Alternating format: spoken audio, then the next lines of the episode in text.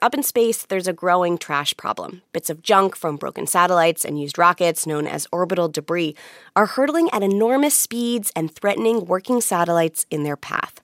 That's a threat to all kinds of services we rely on down on Earth, like weather forecasting and GPS. But it also has implications for national security and conflicts, like the one we're seeing play out in Ukraine.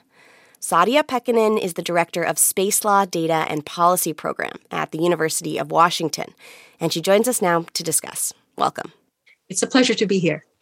Can you describe the scope of this debris problem? How big a threat is space debris? So, this is, of course, a very important threat that, as you pointed out in your introduction, affects all civilian, commercial, and military operations in space. It is of particular risk to the United States because the United States is probably the most space dependent power around. Relative to other powers, uh, if anything happens to those satellites, it does affect uh, the uh, civilian, commercial, and military capabilities of the United States.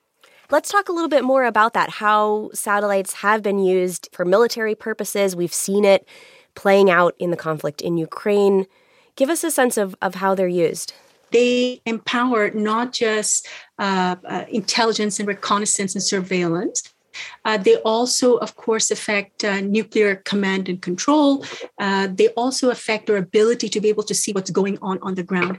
Now, probably like everybody who's riveted on the Ukraine conflict, what you can see is a huge amount of imagery that's come into the newspapers uh, about what uh, is going on in terms of the conflict, how the troops are moving, where they're moving, how the population is uh, responding. And that is really a very transformative moment for thinking about the use of space assets to really build a very clear picture of what is going on on the ground. Are satellites a target for Russia, broadly or specifically within the conflict in Ukraine?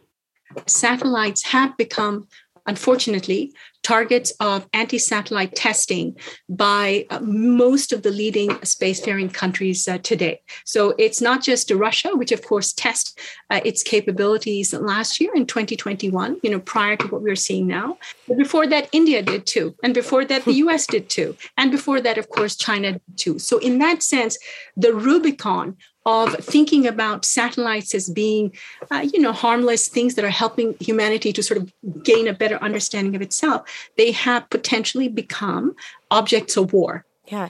Um, I wonder, what do you think are feasible solutions to the debris problem? Of course, there's a number of solutions. There are solutions uh, that are technology based, that you can have technologies that are going out there uh, to sort of zap or move or capture this debris and sort of uh, think about bringing it down uh, in a way uh, that uh, you know allows it to degrade naturally.